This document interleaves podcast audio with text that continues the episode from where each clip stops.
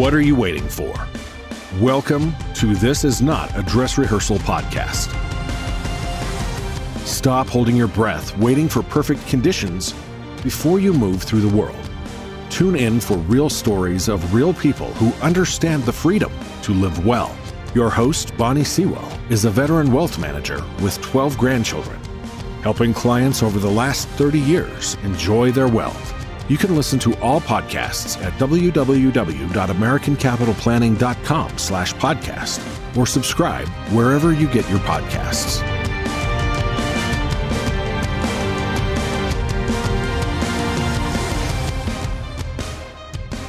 Nikki Haas is a skilled IT process engineer with over 20 years of service management experience. She is also a certified PMP, ITIL V3 expert, and a Scrum Master.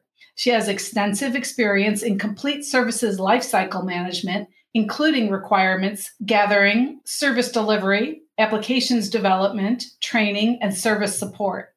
Primary industries her work serves include cleared federal government, healthcare, and retail.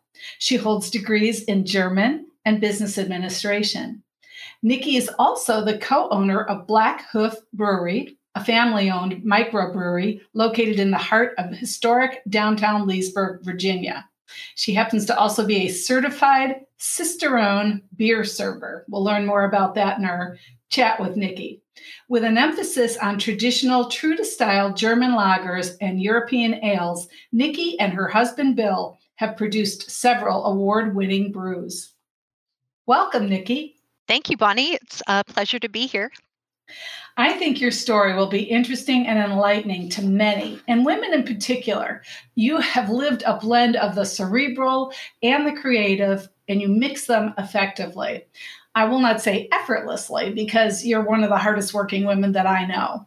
Can you tell us about your day job and how you ended up where you are today? Sure. So my day job is working with Microsoft as a senior customer engineer.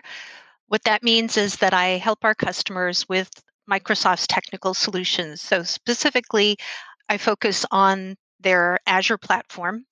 Azure is Microsoft's cloud platform.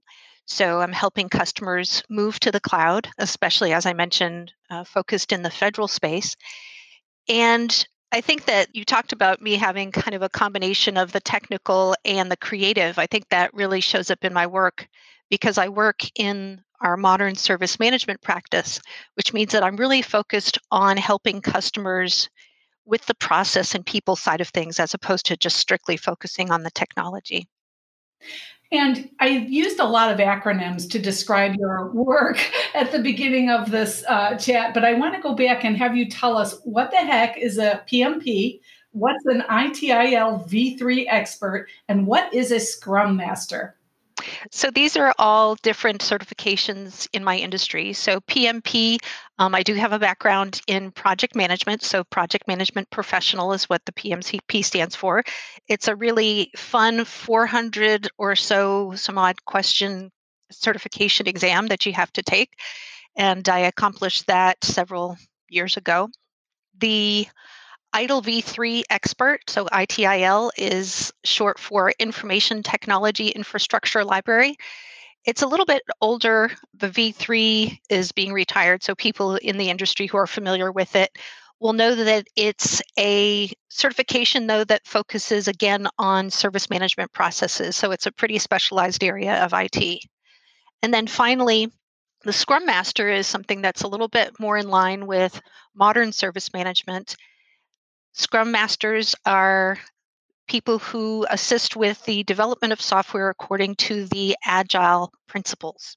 So we're moving in IT from a more traditional model where there were lots of big servers that you had to maintain and all this, and we're moving more to an agile environment where you can spin up new services and systems very quickly in the cloud.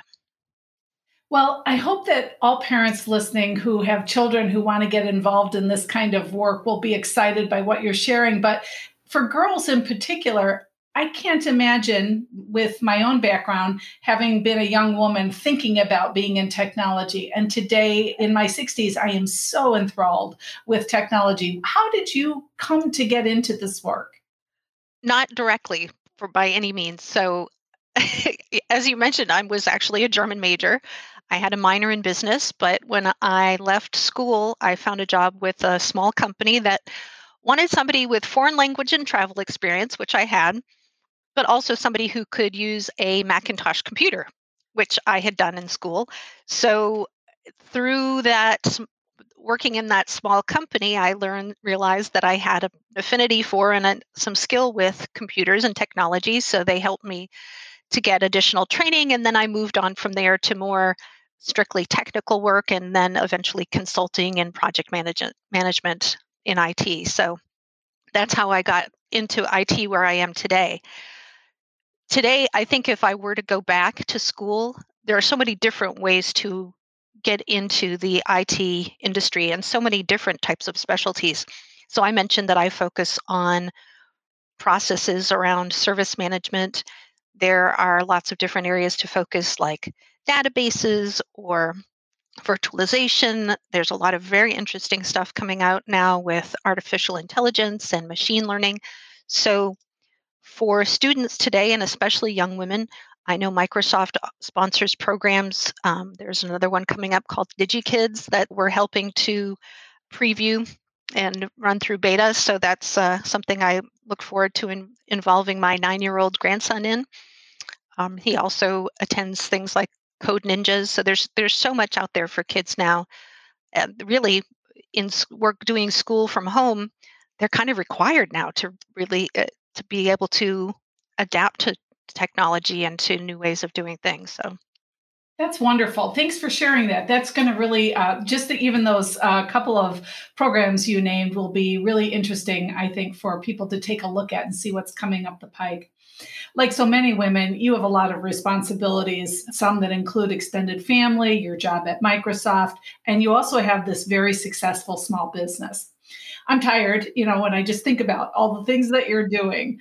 But I'd also love to hear all the things that you love about both places. So tell us just a little bit about, how do you get through a week?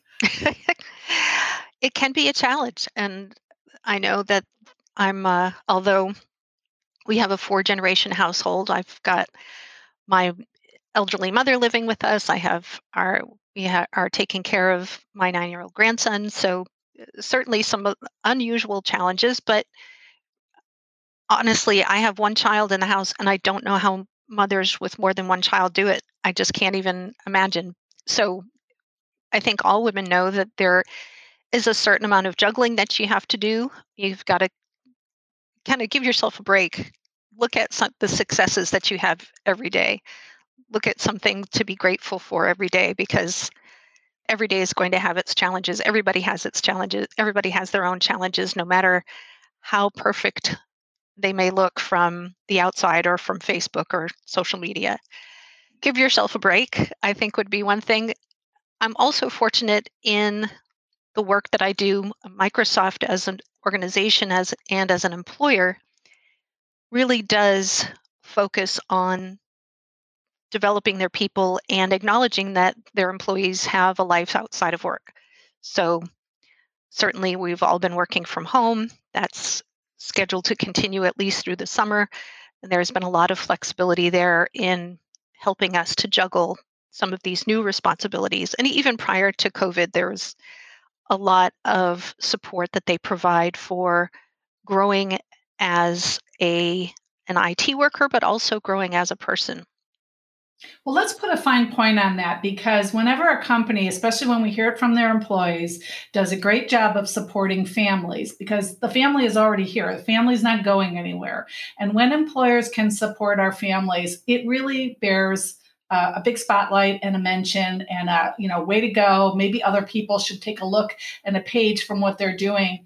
Because one of the challenges you mentioned, you don't know how other women with more children do it. We hear this all the time from clients, and they don't know how they do it. And it's not going well on a lot of days. And there's health at stake and with the multi-generational households, but also having to work and then have this particular time period. So I really appreciate you focusing on that, because I think that, you know, an employer gets a much better employee out of the deal. Wouldn't you agree? I agree. Yeah. And there's things that even, I mean, obviously Microsoft has a lot of resources.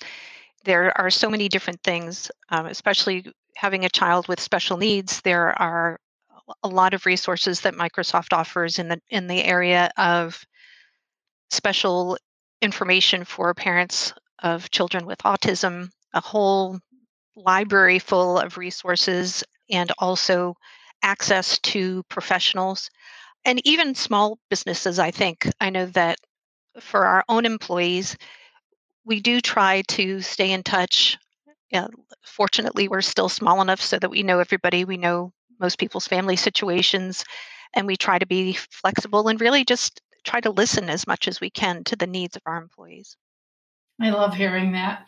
Well, lots of people dream about opening a microbrewery, especially in the last 20 years or so. And you and your husband, Bill, did it. So tell us what led up to moving from the idea to the execution, because we did talk about this idea for a few years before you pulled the trigger. Tell us about that. So Bill had been working in the field of water and wastewater treatment engineering, and he had been doing home brewing as a hobby, and he finally entered a competition. So he entered one of his beers into the competition for the American Home Brewers Association, and he had 2 medals at regionals, and then one of his beers that went on to the national competition won a national medal. Now, this was his first ever competition, so he went straight to winning a national medal. And then a young man that he had helped get into home brewing, next thing we know, this young man is the head brewer at one of the other local breweries. So that kind of stopped him in his tracks, I think, a little bit. And he thought, well, heck, if he can do this, then I certainly should be able to. And that's really when it started. So that was, wow, gosh, that was 5 years ago. We formed the corporation, and then we started to get serious about finding a location. The location, we were fortunate, it hadn't even gone on the market, but our commercial realtor was in the same office of our landlord on King Street, and we just we fell into that and haven't looked back since. So. Well, I hear a few things that are important in there. It sounds like you were building a team along the way, and the team was quite helpful. And then I also know that you took some pilgrimages to Germany to tour microbreweries. And so talk a little bit about that and what you learned there before you opened. Sure. I mean, as I mentioned, I was a German major. So logically, the place that we wanted to visit before opening the brewery was Germany. So this goes back even further back into the founding of the brewery and the founding of the idea. So about 10 years ago, we went to Germany. As I mentioned, I was a German major in school, so it just made sense for us to go and visit. Bill had never been there, and we really fell in love with the small pubs that we visited while we were there. So we tried a lot of the different local brews, and if you go to our brewery in Leesburg today, you'll see that a lot of even just kind of the fixtures and things are modeled after what we saw in Germany. So the wood paneling, even the color of the walls. So all of these different fixtures and things that we looked at in Germany, we wanted to be a little bit different. And I'll be honest too, another thing that we did while we were developing ideas for the brewery is to visit a lot of the other breweries here in Loudoun County. So at the time, there were still about 20 or so breweries in Loudoun County. I think we have to be almost 40 now. It's really continued to grow, and it's a great destination for people who like microbreweries. So we have a lot of people who come from, especially since we won Best Beer in Virginia, slide that in there.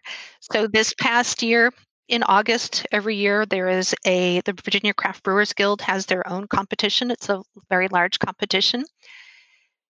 We've gotten a gold medal before for our Hefeweizen. This year we got medals, including a gold medal for our Dunkel And that was the beer then that took best in show. So out of all of the breweries and all the beers in Virginia, ours was named the best of Virginia. That is no small feat. And the beer is just delicious. It's really good. And it's a really good establishment. You guys adapted to COVID really fast and putting out. So we'll talk a little bit about that. And winning awards is no easy thing. You've got to produce the great product. You've got to enter it. You've got to follow that whole process. And you've done it over and over again in a relatively short period of time. So kudos to the two of you for pulling that off. It's really quite nice for Leesburg and Loudoun. Part of what we're doing in the second season is when we're talking to small business owners, sharing what is also most challenging. So you've hinted at that, but most people don't struggle with the dreaming part about opening some fabulous business. They struggle with the execution part. How did you and Bill overcome some rookie mistakes? Caveat, first of all, we did make some rookie mistakes, but to avoid the really big ones, there were some specific things that we did. First of all, to go along with my German major, I did have a minor in business. So I had some business sense, and I really let Bill do the dream part, and I took care of a lot of the little details. So when it came to, just like I really approach anything that's new and sometimes a little bit scary, I read a lot. So there were several books that I read. There was a good one, a lot of resources available through the Brewers Association. So each industry I know typically has its own association that you can join. Even if you are a brewery in planning, they have special rates for brewers and breweries in planning. So that's something to look at when you're starting any business, is look at the industry associations. And then look at people who have done it before. I mentioned visiting all of these breweries and putting little boards together. Another plug for technology, I have Pinterest boards for all different aspects of the brewery.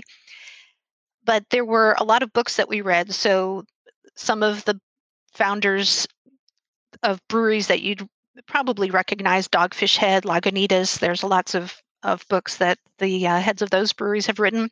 But probably the one that was most helpful was Jim Koch's Quench Your Own Thirst. Jim Koch is the founder of Samuel Adams Brewery.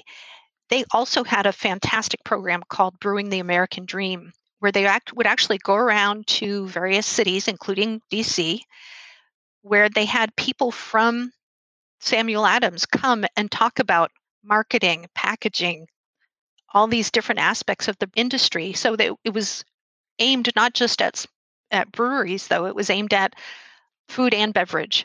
So they would have these sessions, and you could actually go and speak to people who had all this experience. So that was another invaluable resource that we had. So we really tried to pull as much on all these resources that we had. There's lots of information out on the web now where you can go and find. I found a spreadsheet of startup costs for a brewery. So I was able to plug our information in, and it really helped us to. And it helped us with our business plan. And I know, too, that you were one of the ones who kind of took a look at our business planning and gave some feedback. So just, you mentioned building your team. You know, we were able to take that business plan to a potential lender. Our banker actually moved banks while we were in the middle of this, and we moved with him. So shout out to Jimmy Olufsen at Main Street Bank. They were really instrumental in getting our, helping us to get off the ground. And I also know when you can't do it yourself, like know when to reach out for help. Don't be afraid to reach out for help. I'm pretty good with math and accounting and stuff, but I really ran out of time with everything else going on, and realized that our accounting needed a lot more attention. So we found Wes Clark, who specializes in accounting for small breweries, and he's been great as well. So he handles all of our accounting now. So that's a big load off of me. I don't know if there's any substitute for a great CPA. They are just invaluable. Well, let's talk a little bit about capitalizing a small business. You've touched on that with the Main Street Bank, and I think it's a wonderful tip to actually share a name of someone who is engaged with the small business community and can make things happen. When we're capitalizing a small business, it's very dependent on what kind of small business we have. And in your retail establishment, you have a very different capital need than somebody in my own position or someone else's position. So what advice can you give to people seeking capital? I would say don't be afraid to ask. Don't be afraid to evangelize. So have the confidence in what you're doing. Have that belief. I have a lot of faith in the product that my husband was able to produce. So I would tell anybody who would listen to me. He accuses me of oversharing at times, but I would be like, oh, you're drinking a beer? My husband drinks beer. Do you want to learn a little bit more about the kind of beer my husband makes? So, you know, at the risk of being annoying and intrusive, I would just tell anybody who would listen what our plans were and what we were doing. It's not necessary to keep it a secret. I mean, you want some things to be fun and secretive and, you know, but I wanted everything out on social media. I really just, and people then when they start to hear about things, and especially if they get in on it early on, they feel invested in it themselves and they start to believe in you as an organization. So we've had support from the town of Leesburg, from even just the people who visit the brewery. We have interest as we look to expand. We've had interest from our close-knit group of customers. There is capital to be had, especially in Loudoun County, and it's just a matter of getting the word out and, you know, helping people to feel that ownership of your brand and making them want to participate in it. I think in Main Street Bank's case, you know, Jimmy and also I mentioned and also Matt Sapmeyer there, they are frequent customers. They enjoy the brewery scene in Loudoun County, so that certainly helps too. Well, I think the other thing that's probably true is it's a fairly intimate relationship with a banker that you're asking them to have faith in your business to lend money, and they're counting on you to pay it back with interest. And so isn't it true that someone seeking capital should expect to be transparent and work their tails off and the things that anyone in the position of lending capital would expect? Absolutely. Yeah. Again, it's a matter of, and even these awards and things that I've been talking about, those are just things that will help you to prove yourself to potential investors and to help substantiate. So if, for example, as we're looking to expand, we're looking at private investors as well as we're going back to Main Street Bank and talking to them about our plans. And they've been very supportive and they've let us know what they feel they can offer. So it's really about relationship building with these people. You know, if you can sit and talk about the financial part of it over a beer, even better. So that certainly works in our favor. Everything better over a beer. Well, we are talking in the first quarter of 2021 and COVID is still with us.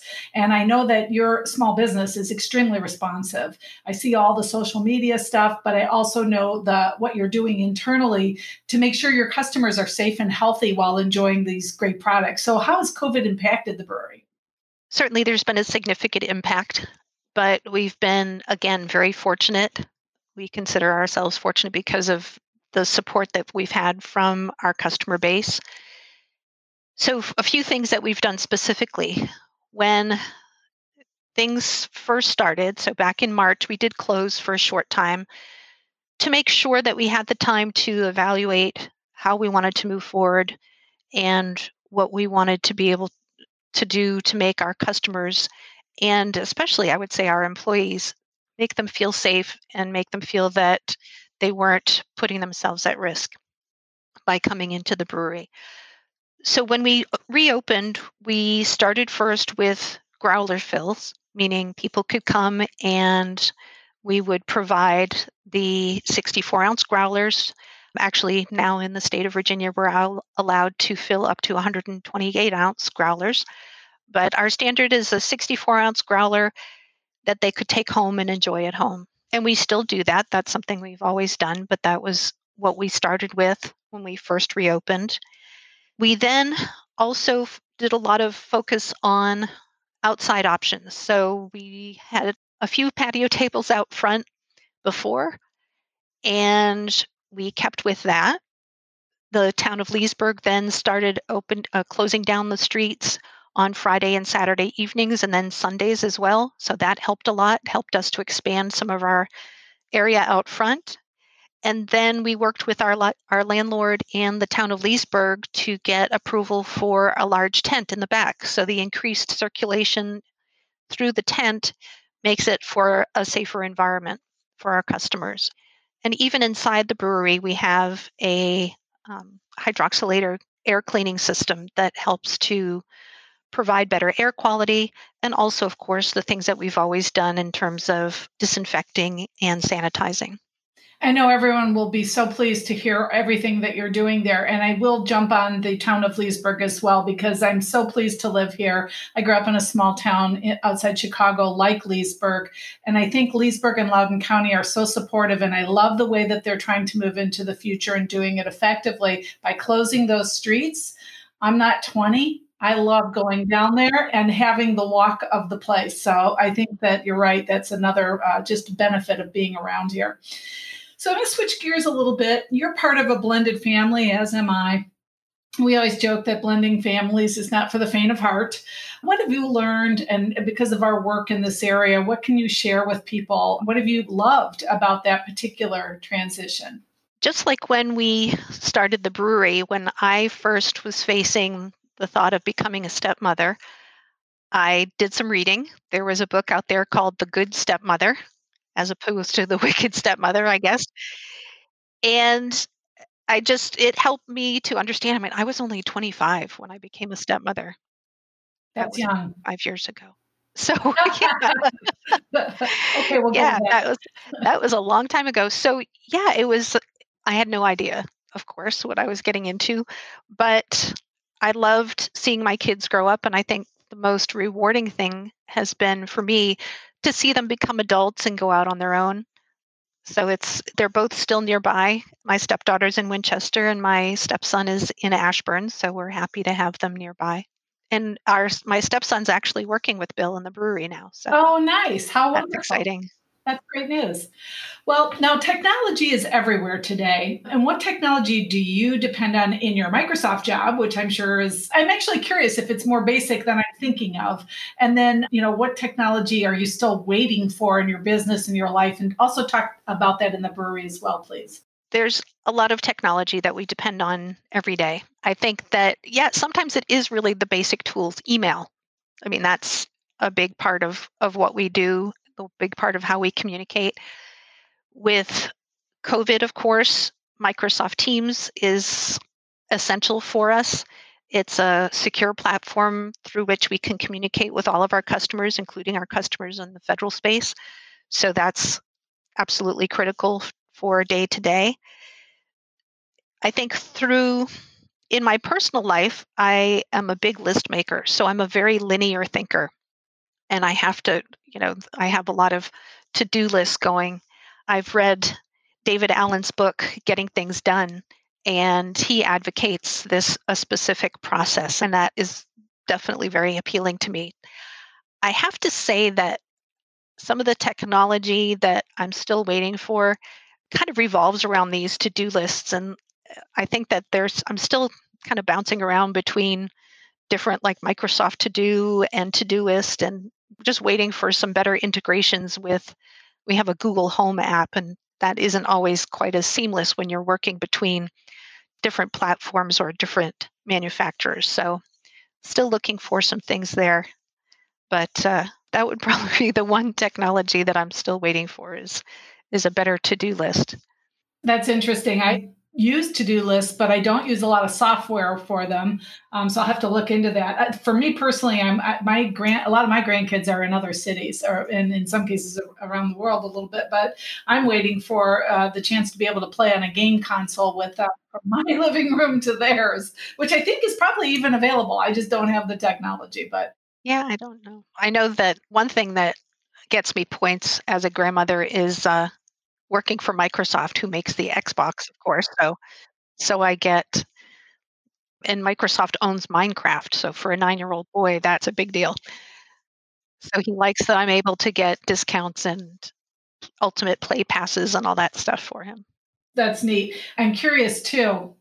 I've noticed that in the brewery, you have board games and some, I think, puzzles and different things. It's family oriented, which might strike some people who are not familiar with European styles of enjoying an adult beverage and around the world. But why do you have them there? And what have you noticed about the difference in enjoying an adult beverage and getting up and going home after also a delicious pretzel, I might add, versus the overconsumption of alcohol that sometimes takes place?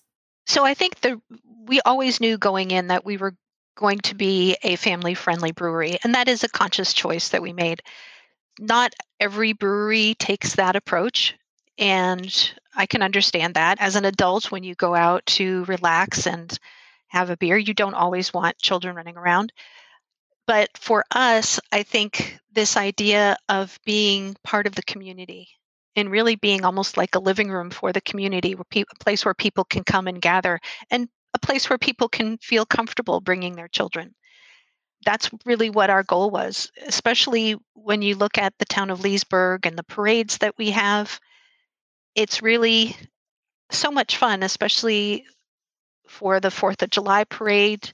You know, you have the kids out sitting on the curb and then the dads sitting behind our little cordoned off area enjoying a beer, and then the mom is inside with the babies enjoying the air conditioning. So it's, it was always a lot of fun to enjoy those types of celebrations with the community. And I think that's why we've really focused on being more family friendly. And as we look to expand, we're looking at opportunities even for having more options and more types of fun experiences for the whole family. Well, I love the idea. I really do. And the execution is everything, because my children are long grown and I'm loving my adult only experiences, especially when other people's children are involved. However, when people watch their kids and keep it an adult experience with the kids having their own generally appropriate activities where you are, it's a fabulous thing to be able to get a break with the family safely and fun.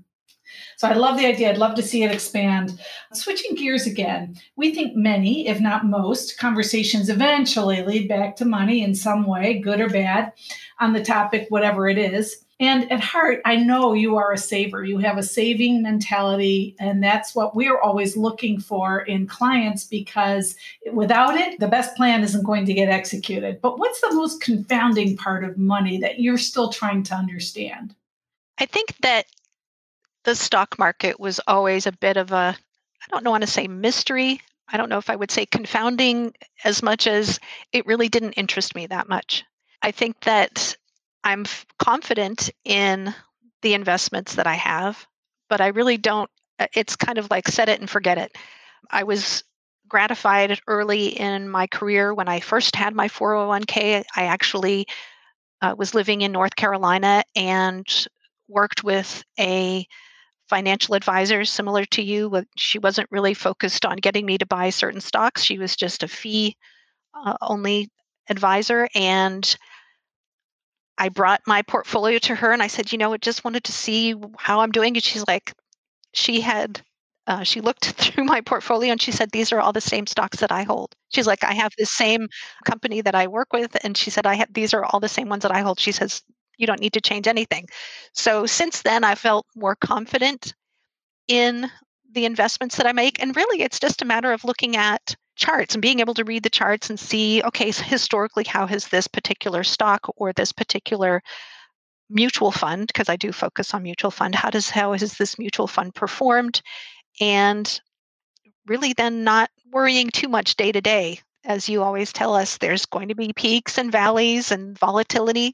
That's what the market's all about. And really just try not to get too wrapped up in day. I'm not a day trader by any means. Thank goodness. Yeah, thank goodness. We have a lot of those in COVID. And I'll tell you what, COVID is like the one time in my 30 years of doing this that I might say, I don't know where the valleys went or seem to be all peaks, which is weird. But in any case, there's the other thing that you bring up that I think is so important for young people to hear is there's lots of ways to invest. I'm thrilled that you started off with a fee-only advisor, what we consider the pinnacle of the advising community. That's what we are as well. A lot of people graduate to that after being burned by somebody else. So I'm thrilled you started there. But you're also a great example of other kinds of investment. You've invested in yourself. You've invested in a small company that will become an asset and also pay your bills. And you have invested in the markets. So a lot of ways to think about investing that is much broader than I got to hit it big with the stock. So thanks for sharing that. When did you first become aware of money, and what do you wish you'd been taught about money as you were growing up? I will give all the props to my father for my understanding of money, and even just my analytical brain. The way my mind works is, like I mentioned, very linear. So money was never a big mystery for me growing up. I would see my dad every month sit down with his adding machine and his little metal box, and he was very meticulous about balancing his checkbook, and he didn't trust computers. I don't think he ever used a computer in his life. So in that way, we're very different. I'm very dependent on computers, especially around money and keeping track of my finances. I use a cloud-based system, YNAB, you need a budget, and I use that for keeping track of everything. So in that way, I think I'm following in his footsteps, and hopefully he'd be proud of how I've handled things. And I'm not quite as careful as him. He was part of the greatest generation, lived through the Depression. So I think that has something to do with it for sure. But really that he provided me with a solid foundation of understanding how to balance a checkbook, how to be smart with money. He used to get magazines, Money Magazine. I remember him subscribing to Money Magazine when I was little, so that I even would pick it up and read it. And so I was fortunate there. Well, I love that he shared it in the household, because seeing it keeps it less mysterious. And that's probably one reason for your early confidence, which we still see today, which is just great. So, Nikki, you have been living a lot of life every day, if for no other reason than all the responsibilities you carry. What story can you share with our listeners about how you know that this life is not a dress rehearsal for something else? When I hear the word dress rehearsal, it takes me back to when I was growing up. I took dance lessons from when I was, I think, before I was 5 years old. So I'm very familiar with dress rehearsals and dance recitals. And dress rehearsals, you know, there's not that same pressure. You know that you can mess up or you can kind of have a do-over. But when it comes to the big show, there's no do-over. You've got to be ready. You've got to be prepared. And it's all the little things that you do leading up to that that really help you. So when you mentioned I've invested in myself, I think that that's something that I continue to do, is to try to make my life and my family's lives the best that they can be every day. So even looking back over this past crazy year, I think that's one thing that I tried to do when I had some of this extra time at home, was to focus on how to make improvements in my own life. I'm probably in better physical shape right now than I have been ever, being fit at 50. I was kind of disappointed that I turned 50 in March, so just at the start of COVID, and I was not in good shape at all. And I was disappointed. I thought, oh, I was going to be fit at 50 and I blew it. And then I thought, well, wait a minute, I'm still 50. And so I gave myself a little bit of grace there, and was able to go back, and I walk almost 4 miles every day. And so that's been great. And also just when it comes to, my own mental state, I think I really focused a lot on that and tried to do again. I do a lot of reading. There's a book called Solve for Happy by Mo Gawdat.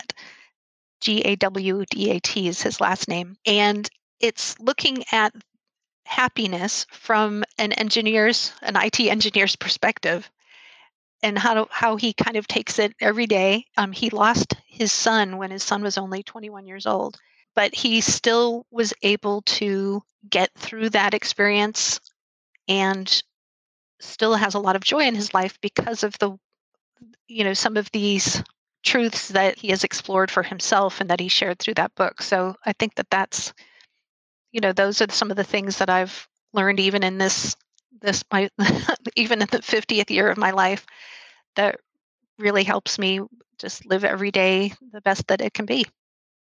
Well, I suspect you'll be learning for the rest of your life. And I love hearing that you're moving and you're enjoying fitness. I always feel like movement is medicine, and especially if we can ever get outdoors to do it.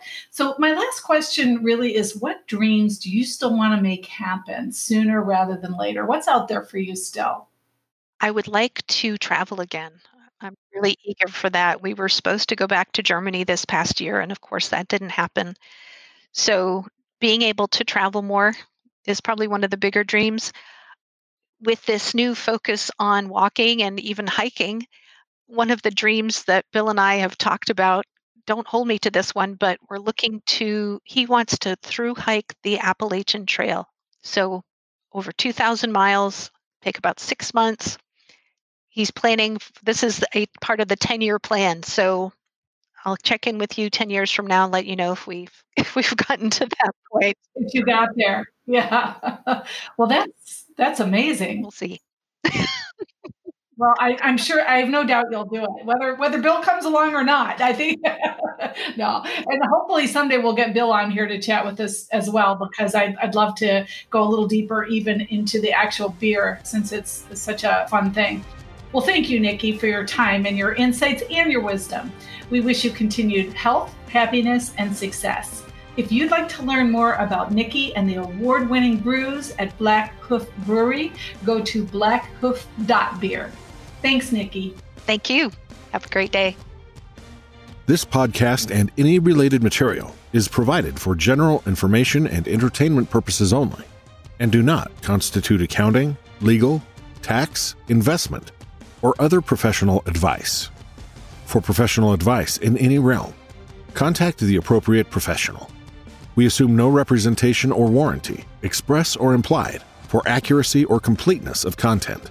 We assume no responsibility for information contained in the podcast and disclaim all liability in respect of such information, but not limited to any liability for errors, inaccuracies, omissions, or misleading or defamatory statements. Links to external websites are provided solely for your convenience. We accept no responsibility for any linked sites or their contents. Use of this podcast and its content constitutes an explicit understanding and acceptance of the terms of this disclaimer.